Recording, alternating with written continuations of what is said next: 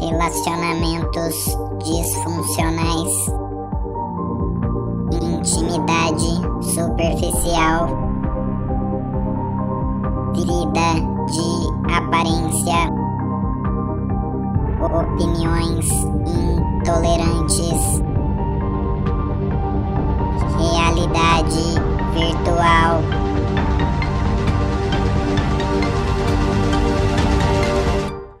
Também fui surpreendido pela voz. Muito bom.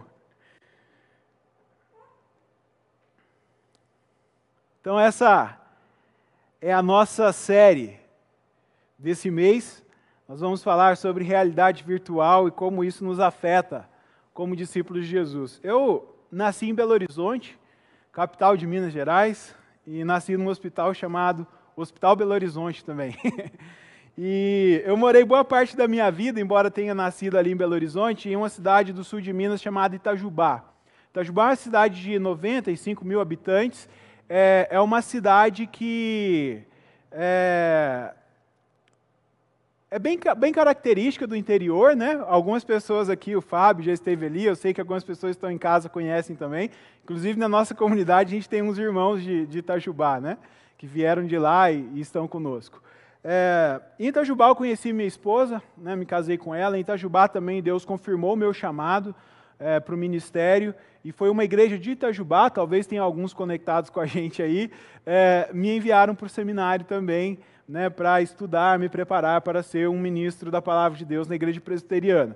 E em Itajubá, eu conheci um amigo, né, um, uma pessoa que hoje também ele é pastor, ele hoje é pastor presbiteriano, na época ele era pastor da igreja Vineyard. Eu não vou citar o nome porque a gente está na internet, então fica meio sem graça. Eu não falei para ele que eu ia falar isso. E foi uma pessoa muito importante na minha vida. Ele contribuiu demais para um processo de restauração que Deus operou na minha vida. E ele teve que se mudar quando a gente estava morando em Itajubá para Rio de Janeiro, capital. Ele teve que se mudar por causa da missão. E quando ele se mudou para lá, ficou um tempo lá, até ajudei na mudança, ele veio para Itajubá para ter um tempo com a família, com os amigos. E aí, nesse tempo, é, conversando eu, eu com ele algumas pessoas mais, alguns amigos, ele falou uma coisa que eu nunca esqueci e que eu nunca vou esquecer. A gente perguntou para ele como que estava a vida no Rio de Janeiro, né? E aí ele disse assim: é, no Rio de Janeiro eu descobri formas, maneiras de pecar que se eu tivesse ficado em Itajubá, eu nunca teria conhecido. Talvez você está pensando numa série de coisas aí agora que fariam ele pecar, mas ele estava falando isso se referindo ao trânsito. você que talvez está acostumado a dirigir em cidade grande, sabe que o trânsito é bem diferente de uma cidade pequena. E o trânsito de Itajubá é um trânsito bem característico. Eu não vou dizer que é um, um trânsito tranquilo, tá? Porque é, quem já foi em Itajubá sabe que as ruas lá são bem apertadas e você tem que dividir a rua com pedestres, normal, né? Mas eles gostam de ficar no meio da rua. Você tem que dividir a rua com motos e bicicletas, né? Normal, mas também gostam de ficar no meio da rua. E você tem que dividir com cavalos, você tem que dividir com boi, você tem que se virar. Não adianta você querer ter pressa, você tem que ir devagar, tá? Porque não adianta. Então, assim, não é tão tranquilo, mas é bem diferente do trânsito de uma cidade grande, de uma capital, que todo mundo quer ir rápido, né? Se você vacila um pouquinho, você já ouve uma buzina atrás de você. E aí ele falou que nesse contexto de trânsito carregado, e, e ele, ele acabou descobrindo que ele poderia pecar, claro, por ficar com raiva, estressado e xingar os outros motoristas, né? Agora, por que, que eu estou te contando isso? Porque essa conversa abriu a minha mente para uma realidade é, que muitas vezes a gente ignora, que é essa de que contextos diferentes podem nos levar a pecar de maneiras diferentes ou até novas, que antes a gente nunca tinha pecado, né, como o trânsito. Mas eu quero falar de um contexto, e a gente vai falar sobre isso esse mês, que está presente na nossa vida, está presente na vida de todo mundo e que muitas vezes a gente ignora, e é um contexto que pode nos levar também a pecar e a desagradar a Deus. E esse contexto é o contexto da realidade virtual que está tão presente nas nossas vidas. Quando nós falamos de realidade virtual, nós estamos querendo dizer que são todas essas coisas que nós fazemos no ambiente da internet, né? todas essas coisas que nós fazemos no ambiente virtual. É, apesar de não ser especificamente um lugar físico onde você possa estar presente e se mover com o seu corpo, como no trânsito, é, é um lugar que envolve a nossa mente, envolve os nossos sentimentos, envolve a nossa vontade, envolve os nossos desejos, e, e nós passamos boa parte da nossa vida envolvidos com essa realidade virtual ou fazendo coisas no meio virtual, seja assistindo vídeos, é, seja nas redes sociais, ou em bate-papo, ou participando de discussões, ouvindo música, usando aplicativos para outras coisas, né? A gente compra e faz tanta coisa e até mesmo jogando, como muitos gostam de fazer. Então nós passamos boa parte da nossa vida envolvidos nesse meio. Agora, a pergunta né, que fica é: será que as coisas que agradam ou desagradam a Deus mudam quando eu estou interagindo com a realidade virtual? Por que, que eu estou dizendo isso? Porque para muitas pessoas, e isso é uma discussão interessante, né? A gente fala realidade virtual e vida real, como se a realidade virtual não fosse real, mas ela é muito real. E, e essa ilusão de que ela não é real pode fazer muitas vezes a gente achar que a gente tem o direito de fazer coisas nesse mundo virtual que a gente não faria no que a gente chama de vida real por achar que não tem problema, que não é pecado, que não desagrada a Deus. Então, essa é a pergunta: será que as coisas que agradam ou desagradam a Deus mudam quando eu estou interagindo com a realidade virtual?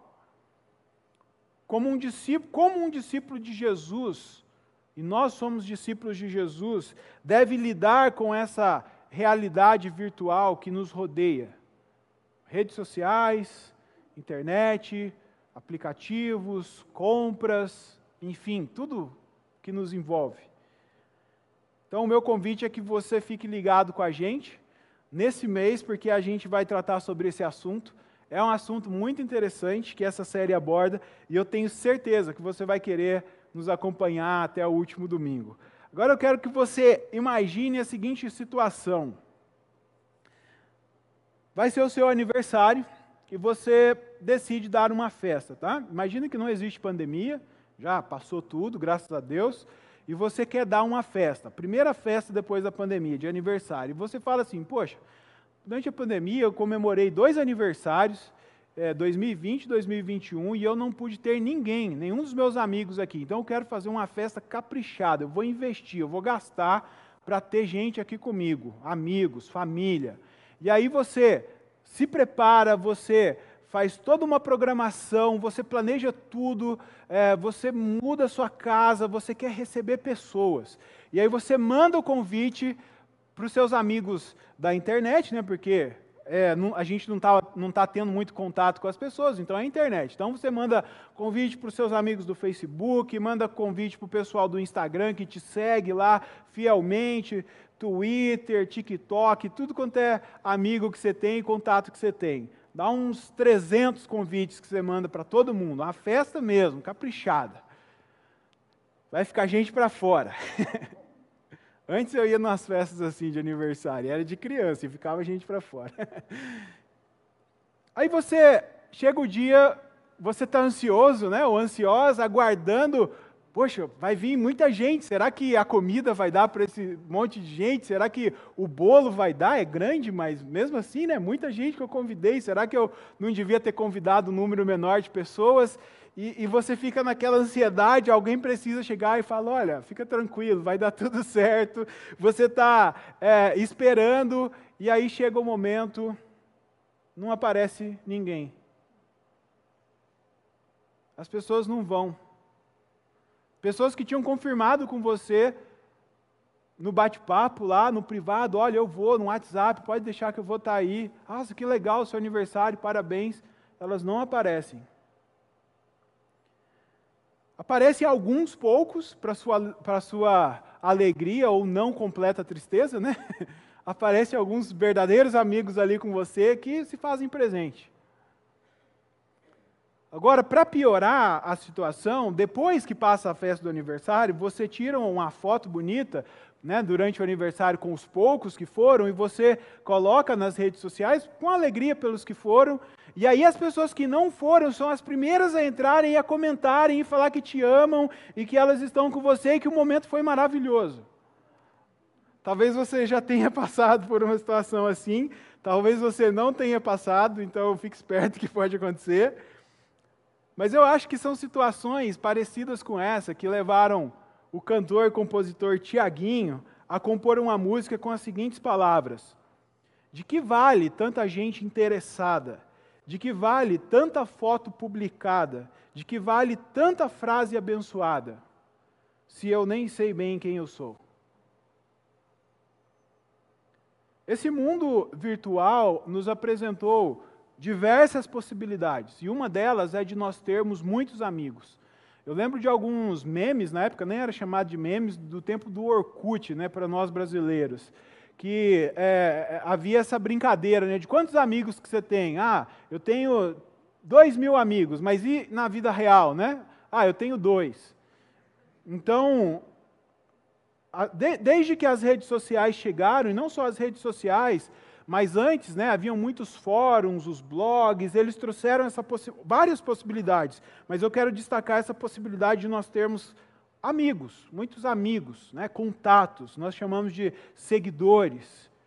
Só que, na prática, o que a gente percebe é que cada vez mais as pessoas estão solitárias. Elas se sentem sozinhas. Isso porque o conhecimento, a intimidade que esse meio virtual fornece para a gente, muitas vezes ele é, ou na maioria das vezes, ele é superficial. É superficial. E aí, esse meio nos leva, pelo mau uso, a, a, leva todo mundo, inclusive eu estou sujeito a isso, a gente julgar as pessoas precipitadamente, tomar decisões precipitadamente, agredir as pessoas verbalmente e também fazer declarações de amor precipitadamente, votos e outras coisas mais de maneira precipitada. Porque é superficial. É superficial.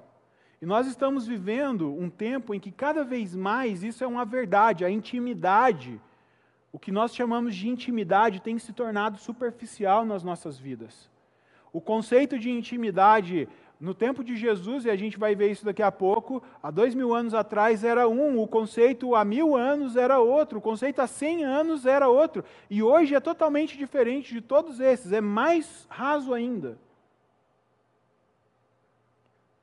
E aí eu queria que você pensasse em algumas questões, você não precisa responder em voz alta, mas eu queria que você pensasse aí no seu coração, porque é importante a gente avaliar a nossa vida. Você tem de fato amigos com os quais você possa contar em qualquer momento? Sabe aquele amigo para toda hora? Quantos você tem que você pode de fato contar? Chega a uma mão? Um exemplo né, de amigos que você pode contar a qualquer momento é aquele amigo que você pode confessar para ele os seus pecados e ele não vai te julgar. Pecados que talvez todo mundo te julgaria, mas ele não vai te julgar mas ele também vai te corrigir e vai te ajudar a caminhar da maneira correta. Dentro de casa, como está a intimidade dentro das nossas casas? Você e o seu cônjuge se conhecem bem? Será que vocês podem dizer a gente se conhece bem? Eu não estou falando só daquela coisa de ah, qual é a cor favorita, qual é, é a comida favorita, porque isso aí também pode ficar muito no, no superficial. Aí, agora vem a pergunta difícil, né? Gente, conversem sobre isso, tá? Não briguem. Você tem coragem de dar as senhas do seu computador, do seu celular, do notebook, do cartão de crédito para o seu cônjuge? Sem se preocupar? Será que não tem nenhum segredo escondido? A gente fala muito de amigos né, que seguem, de, de seguidores, o Twitter e o Instagram trabalham muito com isso. Será que os seus filhos te seguem na, na vida, assim, dentro de casa? Eles imitam o seu exemplo ou é melhor eles não imitarem? Será que eles te seguem só nas redes sociais ou eles te seguem de fato em casa? São seguidores, são discípulos. Será que os seus filhos se orgulham dos pais que têm? Porque pais normalmente se orgulham dos filhos que têm naturalmente. A gente é meio bobo, né? A minha filha falta um mês para ela nascer e eu já estou todo bobão já e a gente se orgulha dos filhos, né? Mesmo antes de nascer. Ela dá uma mexidinha lá, eu fico, ai meu Deus. É engraçado isso. Mas será que os seus filhos se orgulham dos pais que têm? A ponto de seguir ou a foto bonita e feliz é, é só a, a, a, felicidade, né? É só para selfie, é só para rede social e depois acabou e a vida vira um inferno, uma bagunça e ninguém respeita ninguém, é briga, conflito e não tem intimidade. É uma intimidade superficial. Por causa Veja, por causa do mau uso que nós fazemos da tecnologia, dos meios virtuais, disso que nós chamamos de realidade virtual, os relacionamentos estão se tornando cada vez mais superficiais, seja com amigos, dentro da nossa própria casa e, infelizmente, dentro da igreja, como irmãos, porque isso é importante, nós somos uma família. Será que a gente se trata como família? Será que se alguém que nunca teve contato com igreja nenhuma entrar aqui ele vai olhar para a gente e vai falar assim: é, nossa, esse povo é uma família de fato, olha o amor com que eles vivem, olha como que eles se cuidam, o relacionamento deles não é superficial. E aí, tudo bem deles não é um, uma coisa superficial, é de verdade. São coisas que a gente precisa refletir e, e eu, eu, eu, às vezes, temo as, as minhas próprias respostas. Agora, Deus é tão bom e Ele é bom mesmo, que sabendo que a gente enfrentaria esses problemas, à medida que o tempo avançasse antes da volta de Jesus, ele fez questão de lá atrás inspirar o apóstolo Paulo a escrever uma carta para a igreja de Filipenses, né, já deu o spoiler, e dar algumas instruções para essa igreja que nos ajudam com as nossas dificuldades nessas questões. E eu quero te convidar a conferir comigo, abra sua Bíblia, deixe sua Bíblia aberta, o aplicativo, em Filipenses 2, capítulo 1 a 11. É o texto que nós vamos meditar hoje. Filipenses 2, do 1 ao 11.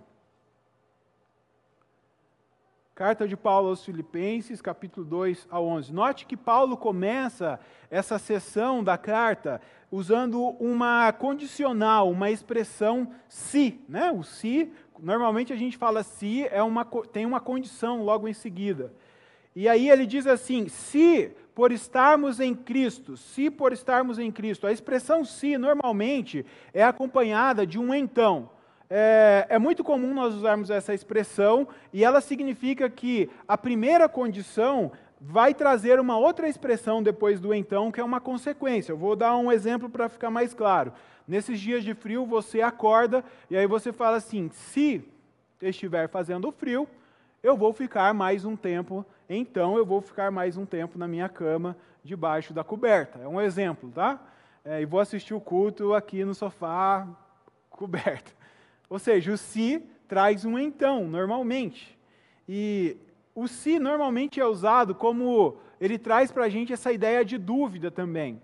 Só que aqui, Paulo não tem dúvida sobre o que ele está afirmando, é importante a gente ter isso em mente. O que ele quer é que as pessoas que vão ler a sua carta, lá em Filipenses, e também nós, hoje, inclui a mim e a você, é, considerem a primeira condição e vejam se ela é verdade, e se ela for verdade, que a gente viva a condição que vem depois do então.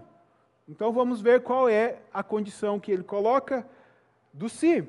E ele diz assim: se por estarmos em Cristo temos alguma motivação, alguma exortação de amor, alguma comunhão no Espírito, alguma profunda afeição e compaixão. Essa é a primeira. O que que Paulo está querendo dizer aqui? Ó, por que, que ele está querendo, é, está trazendo essa condição, escrevendo isso? Veja, a igreja de Filipos, né, ou a igreja dos filipenses, era uma igreja muito abençoada, era uma igreja que se fosse nos dias de hoje, a gente ia falar assim, poxa, que igreja abençoada, eu quero fazer parte dessa igreja. Porque Paulo diz que essa igreja trazia imensa alegria para ele. Paulo foi o plantador dessa igreja. Você imagina, Paulo era pastor também dessa igreja, ele pastoreava de longe, né, com os recursos que ele tinha, cartas, e enviando pessoas ali, ele te, sempre estava a par. Mas você imagina uma igreja que traz alegria para o pastor deles, como vocês trazem para o pastor Ricardo e para mim. Eu acho legal que o pastor Ricardo sempre fala assim aqui: é, é uma alegria enorme pastorear vocês. E eu digo a mesma coisa, é um prazer enorme. Ou seja, vocês trazem alegria para a obra que Deus colocou, para o encargo que Deus colocou nas nossas mãos. E é isso que Paulo está dizendo aqui. Vocês me dão imensa alegria, eu me alegro por vocês. E isso é algo excelente, uma igreja que traz alegria para os seus pastores. Significa que essa igreja ela não havia se desviado dos princípios que Paulo havia ensinado lá no início do evangelho, eles continuavam firmes. Mas eles também eram uma igreja abençoada porque eles tinham acolhido o evangelho de verdade e eles criam de fato em Jesus, eles criam que de fato Jesus era o Senhor da vida deles e eles viviam dessa forma. Eles eram também missionais, e eu disse aqui antes no spoiler, né? Paulo diz no início da carta dele que ele se alegra por eles toda vez que ora por eles, porque eles contribuem com a expansão do evangelho. Eles eram missionais, eles contribuíam para que o evangelho continuasse crescendo, pregando na cidade deles e também contribuindo financeiramente.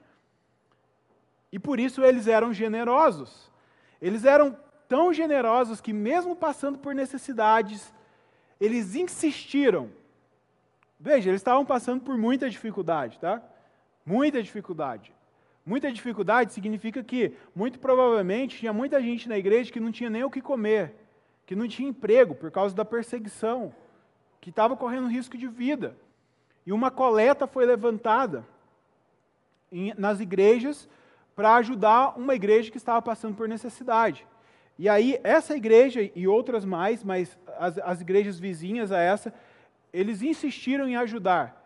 E aí os apóstolos falaram assim, Paulo né, e os, os, os seus companheiros falaram assim, não, vocês não precisam ajudar. Vocês estão passando por necessidade, a gente entende o momento de vocês. Eles falaram: não, a gente quer ajudar, a gente vai ajudar, a gente vai fazer o que for preciso, mas a gente vai ajudar, a gente quer manifestar a generosidade, porque Deus manifestou isso na nossa vida. Eles insistem em participar e abençoar outras igrejas. E Paulo, no capítulo 4, que nós lemos um versículo aqui, ele diz que esses irmãos dessa igreja foram os únicos a voluntariamente contribuir, sem ele pedir, com a missão, duas vezes, ofertando na vida dele. Então, era uma igreja generosa. E, e, poxa, né, uma igreja generosa, que vive o evangelho, uma igreja missional, uma igreja que não dá trabalho para o pastor, deixa o pastor feliz, é uma igreja abençoada.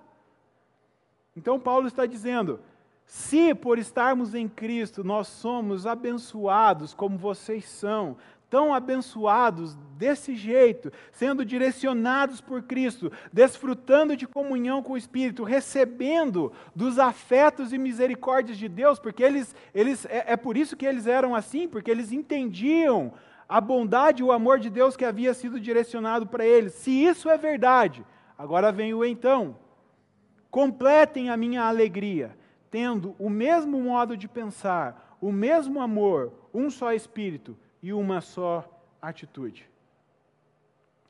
Paulo estava alegre com a igreja de Filipos, mas ele está dizendo assim: olha, eu ainda posso ficar mais alegre e para vocês completarem a minha alegria, que ainda não está completa, imagine um copo de alegria, tá? Imagine a alegria como um líquido amarelo. Não é suco de abacaxi nem de laranja. Imagina que está quase chegando no topo, falta um pouco para completar. E aí Paulo fala assim: falta só um pouquinho para completar. Para ela ficar completa, falta alguma coisa no contexto de vida de vocês, que eu quero insistir que vocês manifestem. E aí Paulo diz que no contexto de vocês, vocês vivam tendo o mesmo modo de pensar, o mesmo amor, um só espírito e uma só atitude.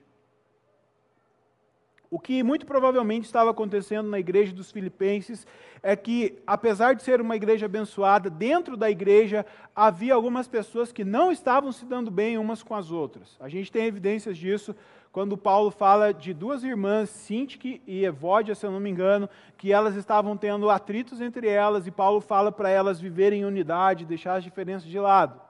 Mas muito provavelmente havia outras questões juntamente com isso, divisões na igreja, gente que estava tomando partido. Ou seja, era uma igreja abençoada, eles estavam adorando a Deus juntos, mas tinha gente que não estava muito olhando para a cara do outro, e, e mesmo podendo pegar na mão e dar um beijinho no rosto, passava longe. Então, Paulo está dizendo: não é isso que vocês têm que viver. Vocês têm que viver unidos. Vivam unidos, sejam unidos, vivam em unidade, tenham um mesmo amor, um mesmo modo de pensar, um mesmo espírito, um só pensamento. Nessa mesma carta, Paulo repete isso outras vezes e, e no, um exemplo disso é no, versículo, no capítulo 1, versículo 27, que ele diz assim: Eu quero ficar sabendo que vocês permanecem firmes em um só espírito, veja, um só espírito, lutando unidos pela fé evangélica. Então, desde o início, Paulo já está falando assim: ó, eu estou feliz com vocês, mas eu estou sabendo que tem umas coisas que estão entrando entre vocês, que estão atrapalhando a causa do evangelho, estão atrapalhando o evangelho de ser é, divulgado, propagado. Então, eu quero que vocês permaneçam firmes em um só espírito e lutando unidos pela fé evangélica. É como se ele estivesse dizendo assim: se vocês concordam comigo, quando eu digo que vocês são abençoados por Deus, então vocês precisam completar a minha alegria sendo unidos entre vocês. Agora, essa união não é uma união superficial. Essa união é, é unidade baseada em Cristo Jesus, como nós vamos ver. A alegria de Paulo, ela não se completa só com a unidade. No versículo 3 ele cita outra coisa, ele diz assim: Nada façam por ambição egoísta ou por vaidade, mas humildemente considerem os outros superiores a si mesmos. O que mais completa a alegria de Paulo? Humildade. Vocês precisam ser humildes, vocês não podem fazer as coisas pensando só em si mesmos, ou, ou, ou como se é, só existisse você ou a sua opinião no mundo. Vocês precisam ser humildes. Se de fato vocês estão desfrutando das bênçãos de Deus, se de fato vocês são abençoados e desfrutam do amor dele, não faz o mínimo sentido que vocês vivam de maneira orgulhosa e egoísta. Vocês precisam ser humildes. Agora, perceba uma coisa: o problema dessa igreja não é algo externo, tá? não é algo que eles estão tendo com pessoas que não conhecem o Evangelho, pessoas de fora. O problema que eles estão tendo é entre eles, é um problema dentro de casa. A desunião e a falta de humildade que Paulo está falando aqui é entre irmãos em Cristo, discípulos de Jesus, pessoas que entendiam o amor de Deus, que já tinham ouvido o Evangelho.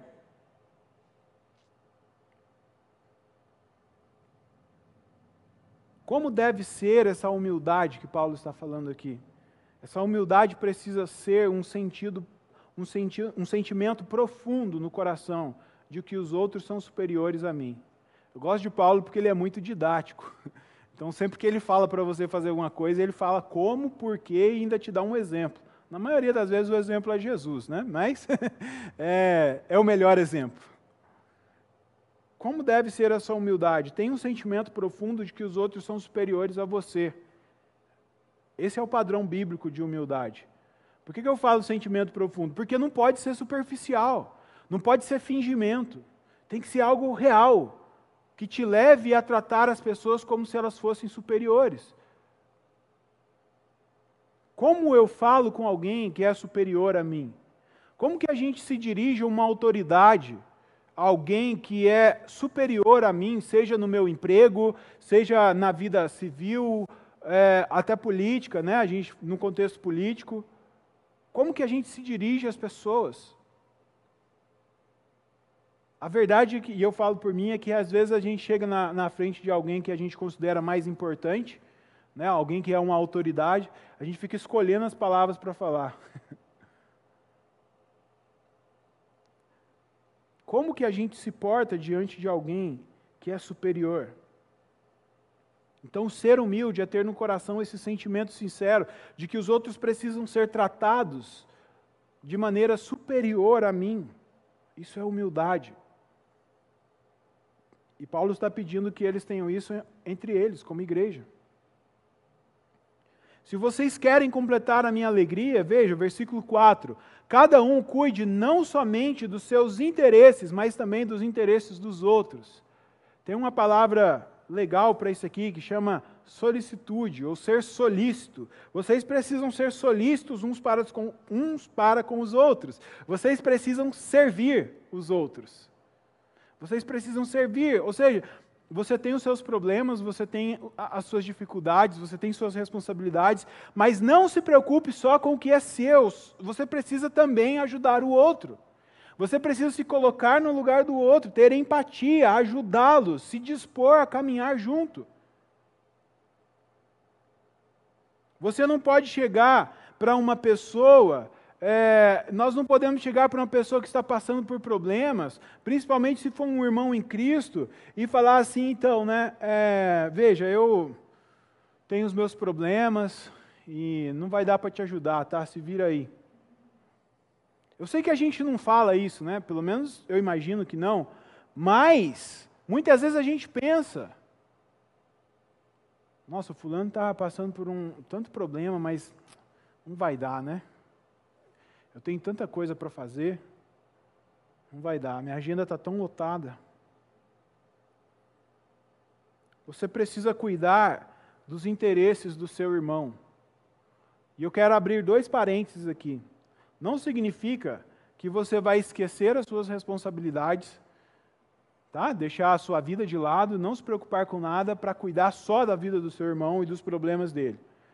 Esse é o primeiro parênteses. O segundo parênteses é que não quer dizer que cuidar da vida do irmão é ficar bisbilhotando a vida do irmão para fazer fofoca e contando para os outros. Não tem nada a ver com isso.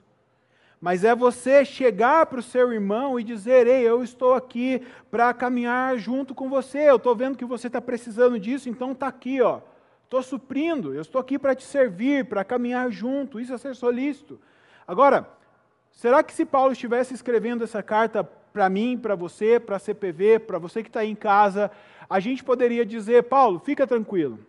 O seu copo de alegria, ó, está derramando. Isso não é um problema para a gente. Humildade, unidade, esse negócio aí de servir o outro sem ficar fofocando e tal, só ir lá mesmo, orar, ser generoso, ajudar, estar tá junto, isso é com a gente. Ó, o seu copo de alegria está completo. Será? Infelizmente, o contexto do meio virtual, dessa vida virtual, que é algo novo, se a gente for parar para pensar, tem nos levado a ver que a realidade que muitas vezes, como igreja, nós vivemos é oposta a essa realidade apresentada aqui nesse texto que nós estamos lendo. Por que, que eu estou dizendo isso? Porque parece que tem muitos cristãos que acham que o meio virtual dá a eles o direito de atentar contra a unidade do corpo de Cristo. Atentar mesmo, tipo terrorista, sabe? Contra a unidade do corpo de Cristo. Dá a eles o direito de criar divisões, brigas, grupos, intrigas no corpo de Cristo. O que muitas vezes nós temos testemunhado nas redes sociais, é, bate-papos, vídeos no YouTube, enfim, são cristãos que se deixam levar pelo orgulho, totalmente oposto do que nós estamos vendo aqui, pelo egoísmo, se acham superiores aos outros, acham que suas opiniões são as, as mais certas do universo e dão direito a eles de humilhar, dão direito a eles de pisar no outro, de começar a colocar nomes que não tem nada a ver com a identidade que eles têm em Jesus. A gente não tem o direito de fazer isso com pessoas que não conhecem a Jesus. Quanto mais com irmãos que fazem parte da mesma família, por causa do sangue de Cristo que foi derramado na cruz do Calvário. Infelizmente, eu já testemunhei pastores se agredindo verbalmente, quase fisicamente, na mídia, na internet, YouTube e por aí vai. Pessoas que usam suas redes sociais para atacar um ao outro. Gente, quando você se sentir triste, vou te dar algumas opções. Tá? Você que está em casa, isso envolve todo mundo, todo mundo está sujeito a isso. Não é indireta, tá bom? Não vai na rede social e começa a escrever tudo e dá indireta para a pessoa que te magoou. Vai para o pé de Jesus. Coloca o seu coração ali, sabe? Fala, Deus, eu estou muito chateado, eu estou triste, aconteceu isso. A pessoa, fulano de tal. Com Deus a gente tem essa liberdade de poder falar tudo que está no nosso coração, porque Ele já conhece nossos pensamentos. Então não adianta você ficar escondendo. Então chega e derrama, Senhor, eu estou revoltado, estou chateado, estou angustiado. Se eu pudesse, eu pegava o irmão ali. Mas tem misericórdia de mim e da pessoa. Não vai nas redes sociais e começa a xingar, e, e ou não Às vezes essas coisas não dá nem para resolver por WhatsApp. Essa intimidade superficial faz a gente achar que a gente pode resolver tudo de maneira virtual e não é bem assim. Tem coisas que precisam de uma atenção maior. Segunda coisa, tenha pessoas, amigos que você possa confiar, que você possa se abrir no contexto de igreja, que possam ajudar você, que vão chegar para você e vão dizer assim: olha, você está chateado, você está revoltado com isso, mas esse não é o caminho, a gente não pode dar lugar para ira no nosso coração, a gente tem que caminhar para o perdão, é isso que Deus faz com a gente toda vez que a gente erra. Imagina se toda vez que a gente pecasse, Deus fosse lá no perfil dele e colocasse lá, nossa, eu estou muito chateado com o David, porque hoje o David não orou nenhuma vez, não falou comigo, não sei o que está acontecendo, é, e, ou dá-se indireta, né, que é pior, porque só a pessoa que escreve indireta sabe da indireta às vezes. E, e é engraçado, porque eu não sou muito ligado nesse negócio de rede social por uma decisão minha, antes eu era muito. E eu era uma dessas pessoas que ficava discutindo, inclusive teologia e ofendendo os outros. Aí um dia eu falei, gente, isso está tudo errado. E eu decidi parar. Então, se entrar no, no, Facebook meu e da minha esposa, que é compartilhado, no meu Instagram, que é os, os dois que eu tenho, você vai ver que eu não, não tenho nada ali. Eu posto versículo, às vezes eu mando uma mensagem para alguém, elogiando, curto umas fotos, mas evito discussão, não fico desabafando, porque não faz sentido, não vai resolver. Não vai resolver. Então, a gente tem que ir para o lugar certo, que é para Deus. E na pessoa, né? Eu moro num condomínio, e é engraçado porque a gente tem o grupo do condomínio, e quando acontece uma coisa, é, as pessoas elas não, re, não procuram a pessoa para resolver. Elas, elas querem resolver as coisas tudo no grupo. E aí dá uma bagunça, porque aí entra gente no meio que não tem nada a ver com a história e começa a usar palavras agressivas. Né? Eu estou citando isso como exemplo, porque teve um, um caso agora é, com um vizinho lá que estava tendo um problema, não vou citar o problema aqui agora em específico, mas aí minha esposa foi falou assim: coloca no grupo. Eu falei assim: não, amor, não vou colocar no grupo, eu vou mandar mensagem para ele. Eu não sabia nem quem era. Eu falei assim: eu vou descobrir quem é a pessoa e vou conversar com ele e vou me prontificar a servir ele no que ele precisa para resolver o problema que está incomodando outros vizinhos, inclusive eu.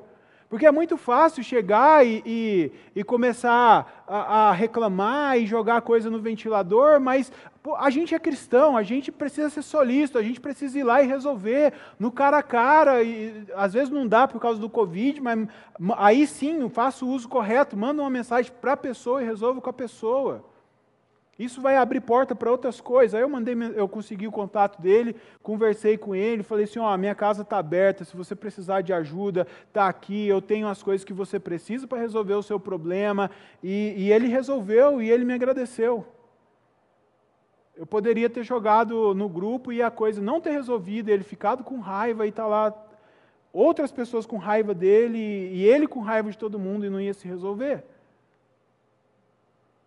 Então, a gente precisa tomar cuidado.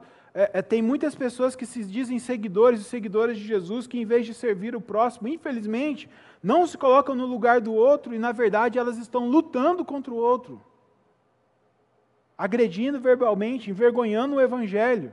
Eu já vi, como eu disse, pastores fazendo isso e é muito triste, muito triste. E tudo isso resulta nessa intimidade superficial entre nós. É um ciclo, né? Um alimenta o outro. Um alimenta o outro. Agora, falando a nível de igreja, né? Nós dizemos que somos irmãos, somos parte do mesmo, mesmo corpo, mas muitas vezes isso não passa de palavras. Gente, vocês têm noção? Eu, eu quero, como pastor aqui, levar você a pensar numa coisa que agora, você tem noção do que é o corpo de Cristo? Você que está em casa, você tem noção do que é o corpo de Cristo? Veja, Jesus deu a vida dele, o sangue dele foi derramado, ele sofreu, ele padeceu para salvar pessoas, para trazer pessoas para a família de Deus, que é o que nós chamamos de corpo de Cristo. Isso quer dizer que a pessoa que está do seu lado, ela foi comprada com um preço muito grande. Não importa se essa pessoa não satisfaz aquilo que você quer. Não importa se ela não te agrada, se você não gosta do jeito dela, se ela te ofendeu, não importa, ela faz parte do corpo de Cristo. E assim como você, ela está sendo aperfeiçoada. Você também erra, ela também erra. E o que nos torna parte da família de Deus não é o fato de que a gente é, é somos pessoas que não erram, somos perfeitos. O que nos torna parte da família de Deus é o grande amor que Ele tem por cada um de nós. Qual é o direito que eu tenho de julgar o meu irmão, se nem o próprio Deus fez isso, mas antes ele preferiu dar o próprio filho para morrer por ele?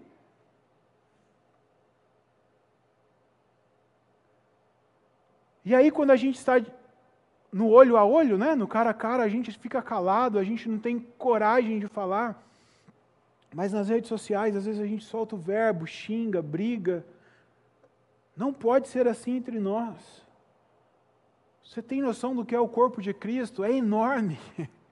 São muitos irmãos. Essa semana eu, eu, eu, na semana passada, e eu quero até aproveitar aqui para agradecer a todos que oraram por mim, pela minha esposa. A gente ficou duas semanas em casa, né? Graças a Deus minha esposa está bem, eu também estou bem. A gente testemunhou o cuidado de Deus nesse tempo e um, uma, um, o cuidado de Deus veio de pessoas que a gente nem imaginava. Uma dessas pessoas é uma pessoa que mora ali no nosso condomínio que emprestou um oxímetro para a gente, e aí eu descobri que é uma pessoa que faz parte da família de Deus, do mesmo corpo. Maravilhoso encontrar uma pessoa. Ela é de outra denominação e não importa. Esse negócio de denominação, a gente que criou esse negócio. É bênção por um lado, mas por outro lado é ruim. Mas é um, uma pessoa que faz parte do mesmo corpo. E aí eu até pedi oração por ela. Peço que os irmãos continuem em oração, porque ela perdeu também um familiar né, por causa de Covid, e, e aí você vê como que é maravilhoso o corpo de Deus. Ela estava passando por uma dificuldade maior que a minha e ela estava me servindo. Isso é o corpo. Você encontra irmãos em, em todo lugar, nós somos família. Mas isso não pode ser superficial, a gente não pode dizer que a gente é família e ama um ao outro e ser só uma coisa de, de, de internet, sabe? Aquela coisa de. Desculpa as mulheres, porque eu vou usar a expressão das mulheres que está aqui comigo na minha cabeça, mas, ai amiga, eu te amo, você está linda. Não pode ser só isso, tem que ser caminhada, tem que ser no dia a dia, tem que ser estar tá junto.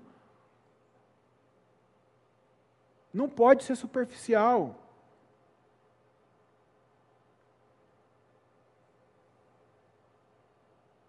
Quando nós falamos de dentro de casa, infelizmente, muitas vezes isso é pior, né? Cônjuges que não conseguem viver unidos, é, não conseguem ser humildes, famílias que viram campos de batalha, onde cada um quer ter a razão.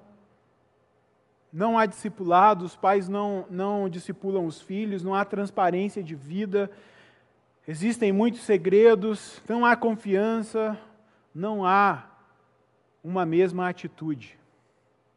Porque Paulo está pedindo para a gente nesse texto que a gente tenha uma mesma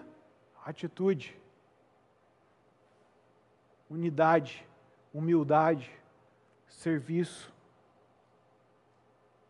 Qual é a atitude que Paulo está falando com a gente? Olha o versículo 5 comigo.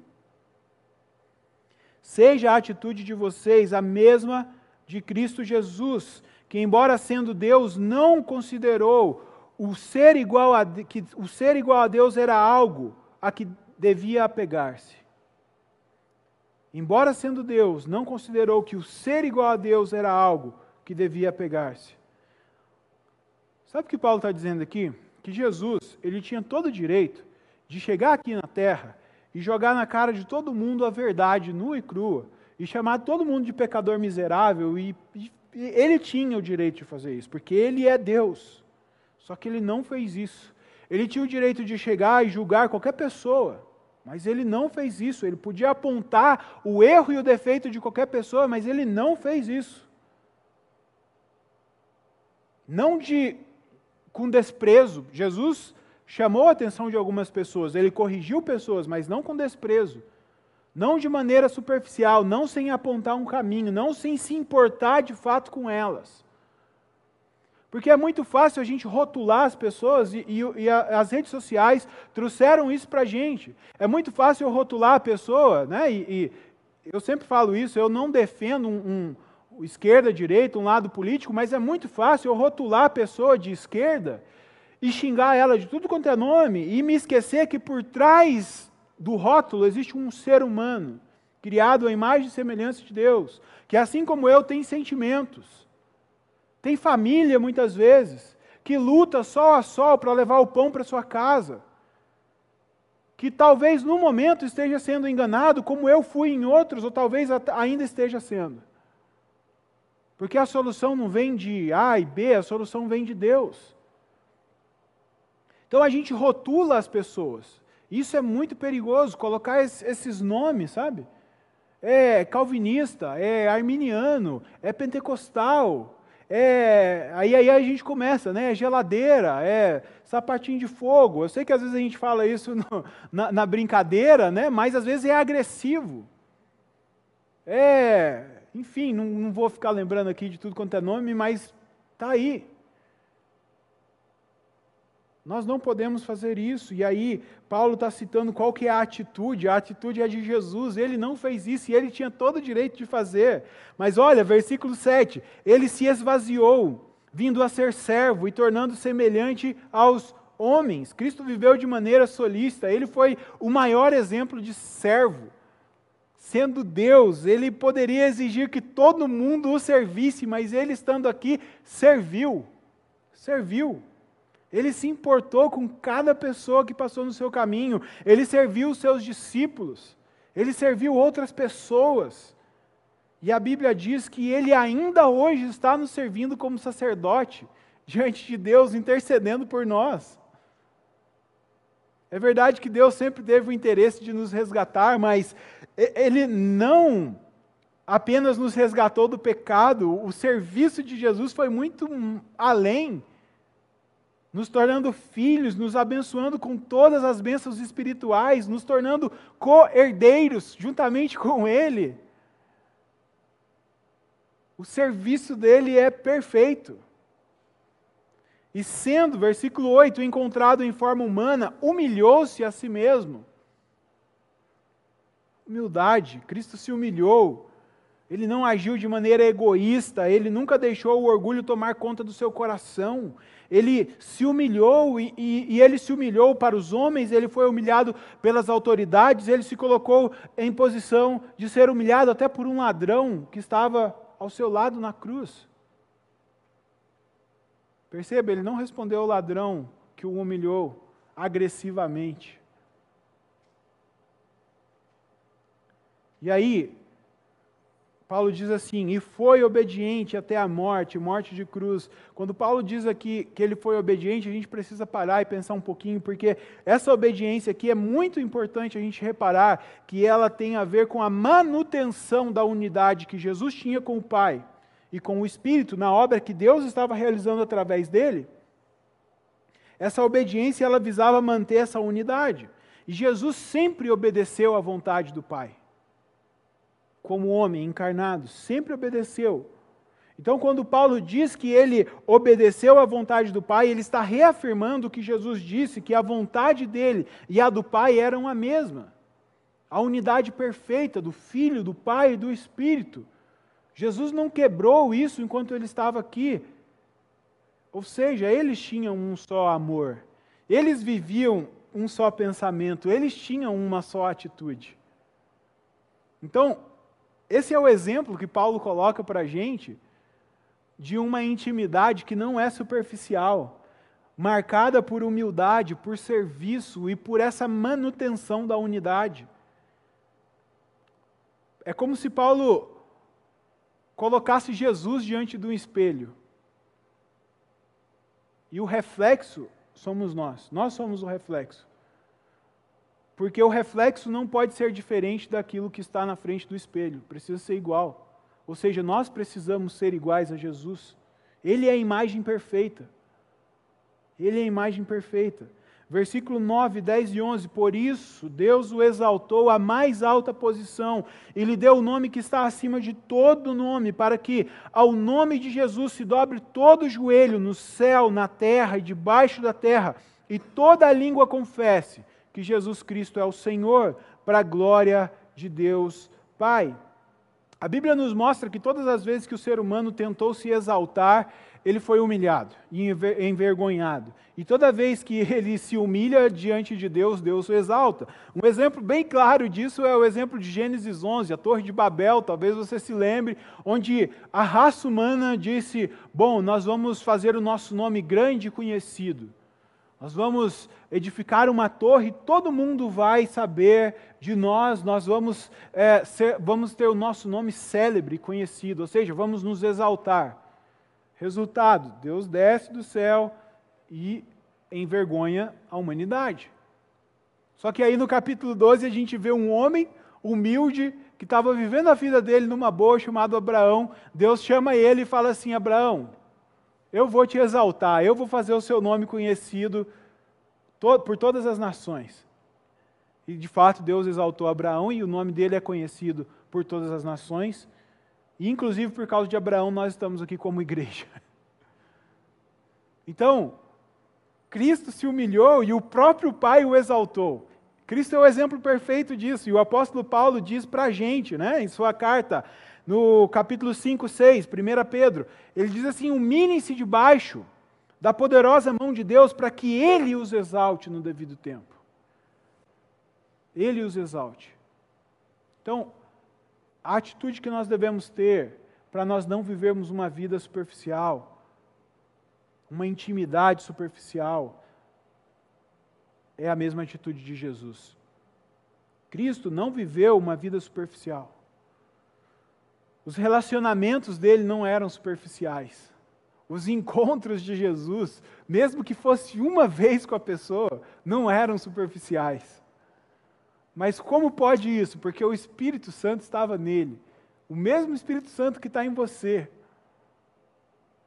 Eu não sei você, mas eu já experimentei momentos que eu me encontrei com a pessoa uma vez e foi marcante, não foi superficial. Por causa da ação do Espírito Santo.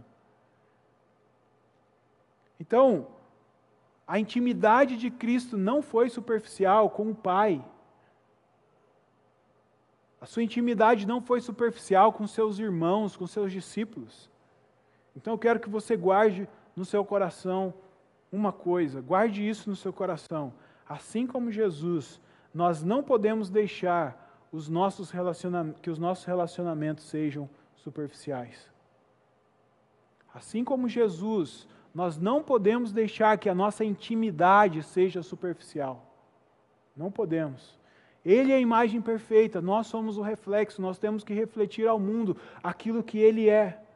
Não podemos deixar que a nossa intimidade seja superficial, seja em casa, seja na igreja ou em qualquer lugar, principalmente entre irmãos. Não podemos. Quando estivermos conversando no cara a cara, quando estiver digitando, lendo, vendo vídeo, o que for, não podemos deixar que a nossa vida seja superficial. E isso envolve ter uma postura de humildade, uma postura de manter a unidade e de serviço ao próximo, ao outro. Nós não podemos afirmar uma coisa nas redes sociais e viver outra no dia a dia.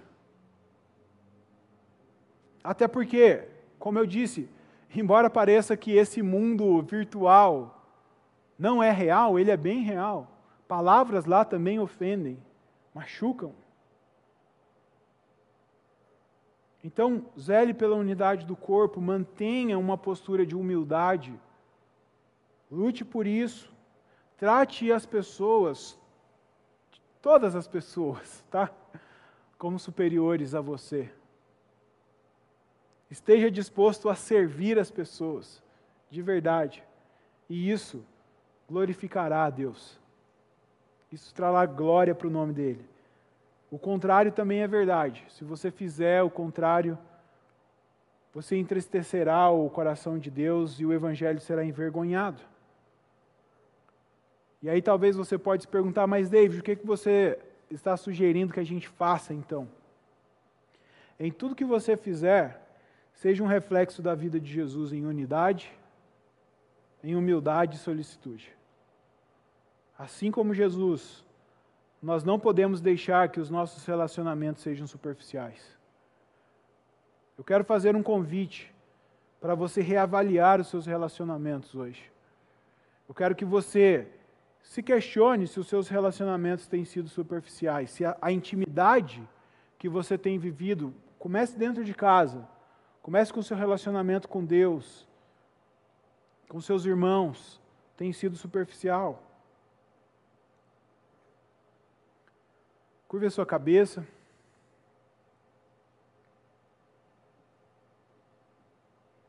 Como tem sido os relacionamentos? Será que o seu relacionamento com Deus está sendo um relacionamento superficial?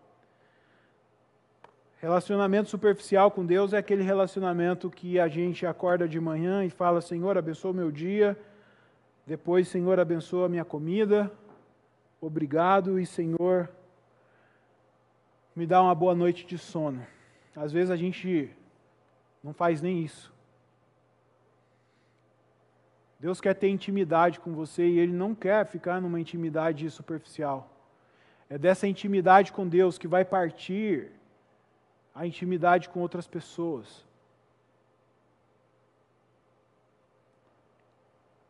Como está o relacionamento com o seu cônjuge, com a sua família? Será que vocês estão vivendo de maneira superficial? Avalie o seu relacionamento com seus filhos.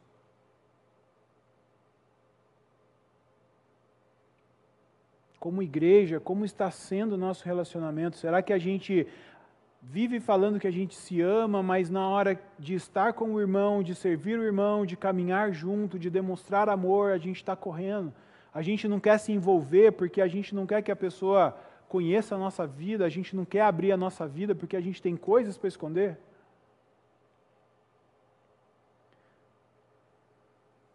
Querido Deus, eu amo a tua palavra porque ela me tira da zona de conforto, para me conformar cada vez mais à imagem de Cristo Jesus. Senhor, é muito bom saber que o Senhor nos ama e que o Senhor deu o próprio Filho para morrer por nós. E que Ele é o maior exemplo que nós temos Pai, nós não queremos que os nossos relacionamentos sejam superficiais. Nós não queremos, ó Deus, que a intimidade que nós temos com o Senhor seja rasa.